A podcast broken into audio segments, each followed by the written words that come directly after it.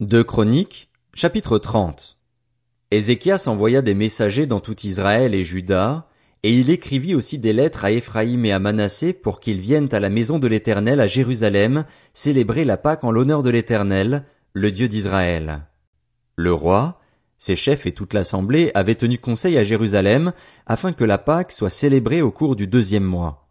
En effet, on n'avait pas pu le faire au moment voulu parce que les prêtres ne s'étaient pas consacrés en assez grand nombre et que le peuple n'était pas rassemblé à Jérusalem.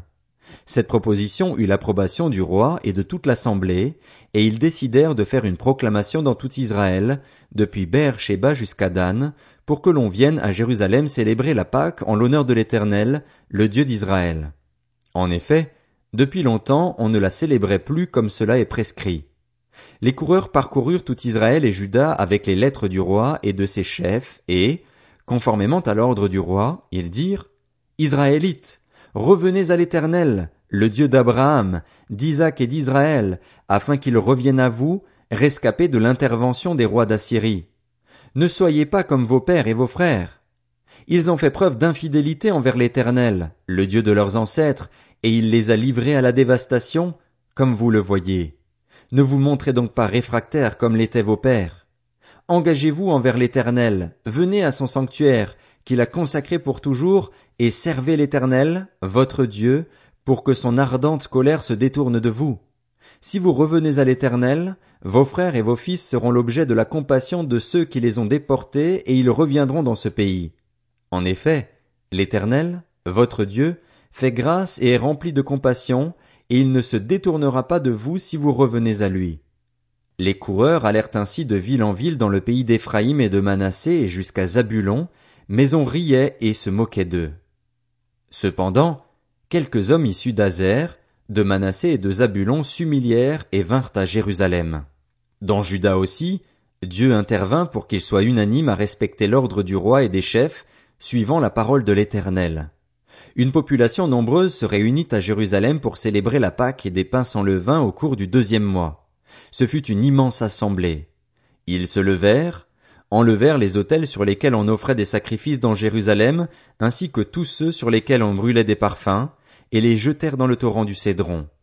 Ils firent ensuite les sacrifices de la Pâque le quatorzième jour du deuxième mois. Remplis de honte, les prêtres et les Lévites s'étaient consacrés, et ils offrirent des holocaustes dans la maison de l'Éternel. Ils se tenaient au poste qui leur avait été attribué, conformément à la loi de Moïse, l'homme de Dieu. Les prêtres faisaient l'aspersion du sang qu'ils recevaient des Lévites. Comme il y avait dans l'assemblée beaucoup de personnes qui ne s'étaient pas consacrées, les Lévites se chargèrent de sacrifier l'agneau pascal pour tous ceux qui n'étaient pas purs afin de les consacrer à l'Éternel. En effet, une grande partie des membres du peuple, et en particulier ceux d'Éphraïm, de Manassé, d'Issachar et de Zabulon, ne s'étaient pas purifiés et ils mangèrent le repas de la Pâque sans se conformer à ce qui est écrit.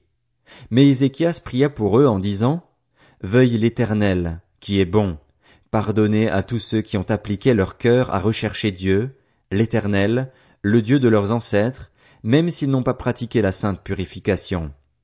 L'Éternel exauça Ézéchias et il l'épargna le peuple. Ainsi, les Israélites qui se trouvaient à Jérusalem célébrèrent la fête des pains sans levain pendant sept jours, avec une grande joie. Chaque jour les Lévites et les prêtres louaient l'Éternel avec les instruments qui retentissaient en son honneur. Ézéchias toucha, par ses paroles, le cœur de tous les Lévites qui montraient une grande perspicacité pour le service de l'Éternel.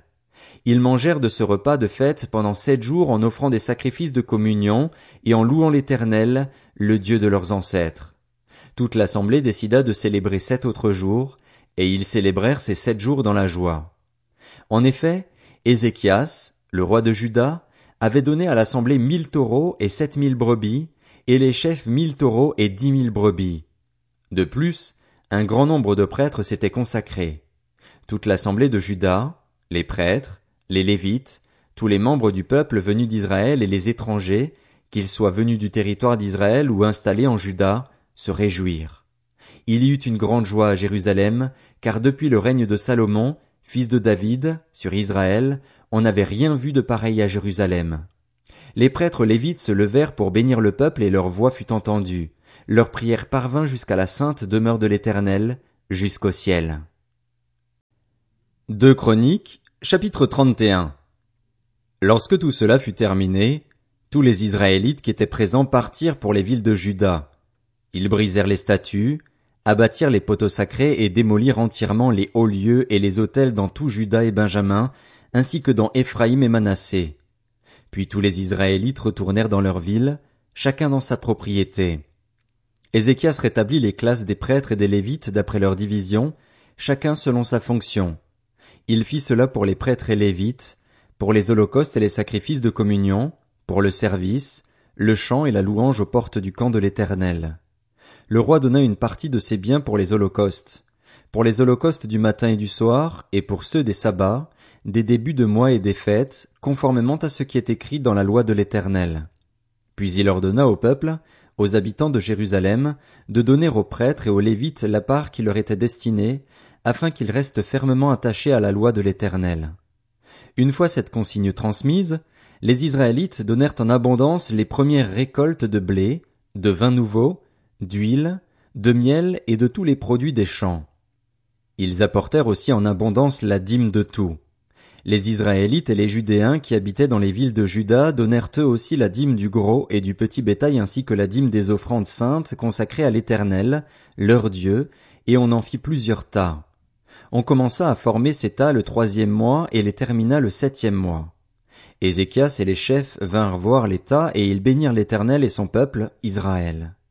Ézéchias interrogea les prêtres et les Lévites à propos de ces tas. Alors le grand prêtre Azaria, de la famille de Tsadok, lui répondit, Depuis qu'on a commencé d'apporter les offrandes dans la maison de l'Éternel, nous avons mangé à satiété, en laissant beaucoup de reste, car l'Éternel a béni son peuple, et le reste est avec cet amoncellement. Ézéchias donna l'ordre de préparer des salles dans la maison de l'Éternel, et on les prépara.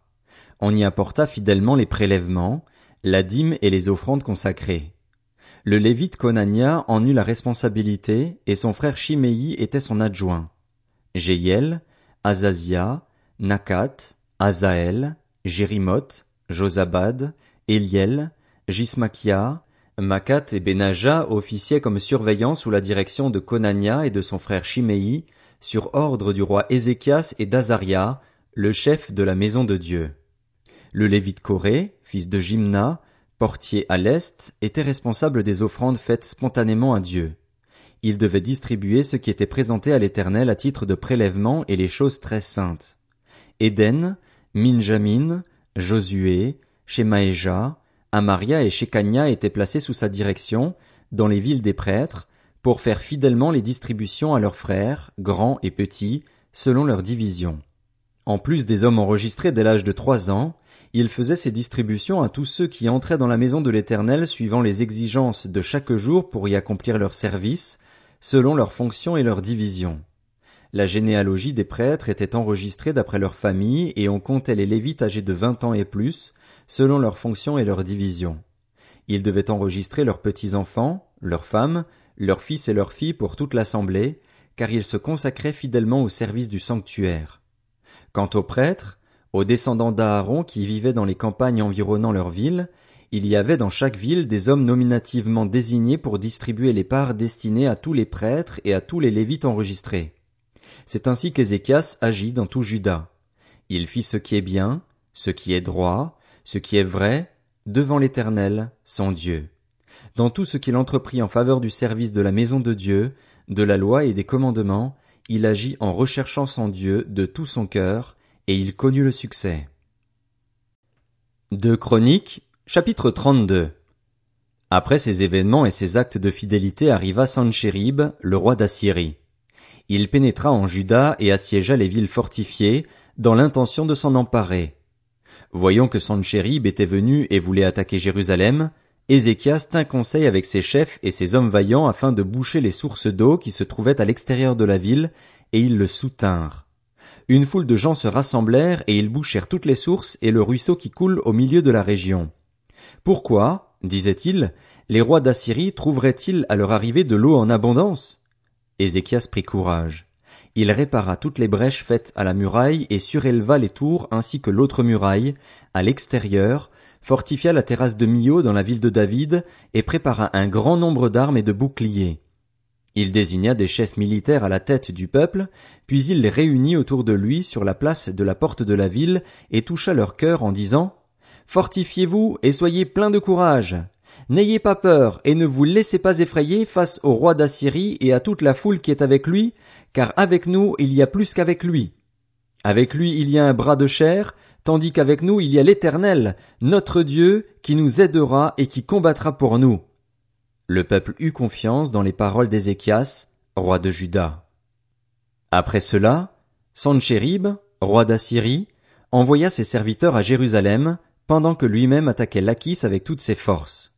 Il les envoya vers Ézéchias, roi de Juda, et vers tous les Judéens qui se trouvaient à Jérusalem pour leur transmettre ce message. Voici ce que dit Sanchérib, roi d'Assyrie. Sur quoi repose votre confiance pour que vous restiez dans une Jérusalem assiégée? Ézéchias ne vous pousse-t-il pas à vous livrer à la mort par la famine et par la soif quand il affirme L'Éternel, notre Dieu, nous délivrera du roi d'Assyrie? N'est-ce pas lui, Ézéchias, qui a fait disparaître les hauts lieux et les autels de l'Éternel et qui a donné cet ordre à Juda et à Jérusalem? Vous vous prosternerez devant un seul autel et c'est sur lui que vous brûlerez les parfums? Ne savez-vous pas ce que nous avons fait, mes prédécesseurs et moi, à tous les peuples des autres pays? Les dieux des nations de ces pays ont-ils pu délivrer leur pays de ma domination? Parmi tous les dieux des nations que mes prédécesseurs ont voués à la destruction, quel est celui qui a pu délivrer son peuple de ma domination, pour que votre Dieu puisse vous en délivrer? Qu'Ézéchias ne vous trompe donc pas et ne vous pousse pas dans cette direction. Ne vous fiez pas à lui, car aucun Dieu d'aucune nation ni d'aucun royaume n'a pu délivrer son peuple de ma domination ni de celle de mes prédécesseurs votre Dieu sera d'autant moins capable de vous délivrer de ma domination.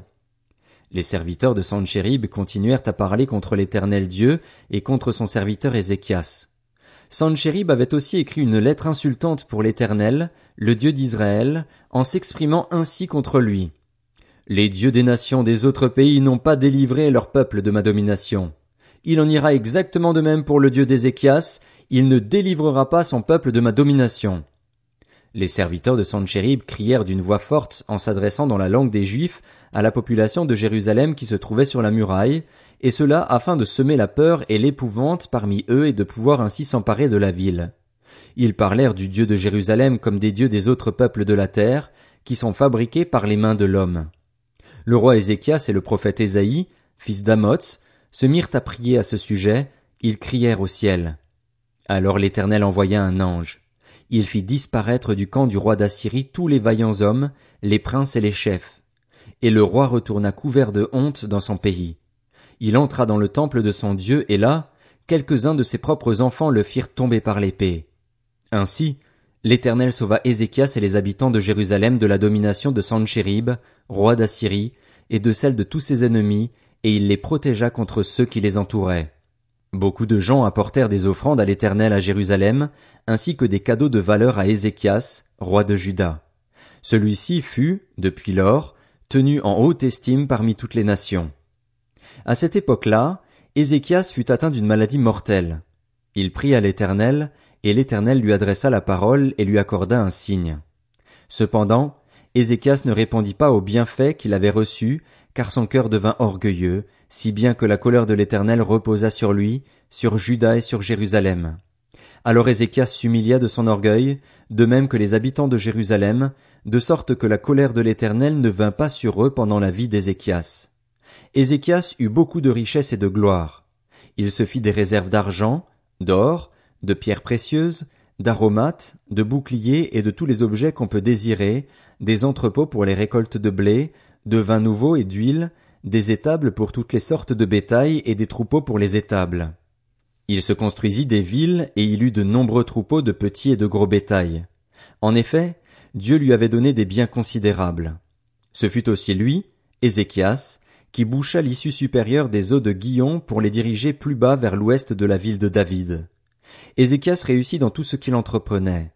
Cependant, Lorsque les chefs de Babylone lui envoyèrent des ambassadeurs pour s'informer du signe qui avait eu lieu dans le pays, Dieu l'abandonna pour le mettre à l'épreuve afin de connaître tout ce qui était dans son cœur.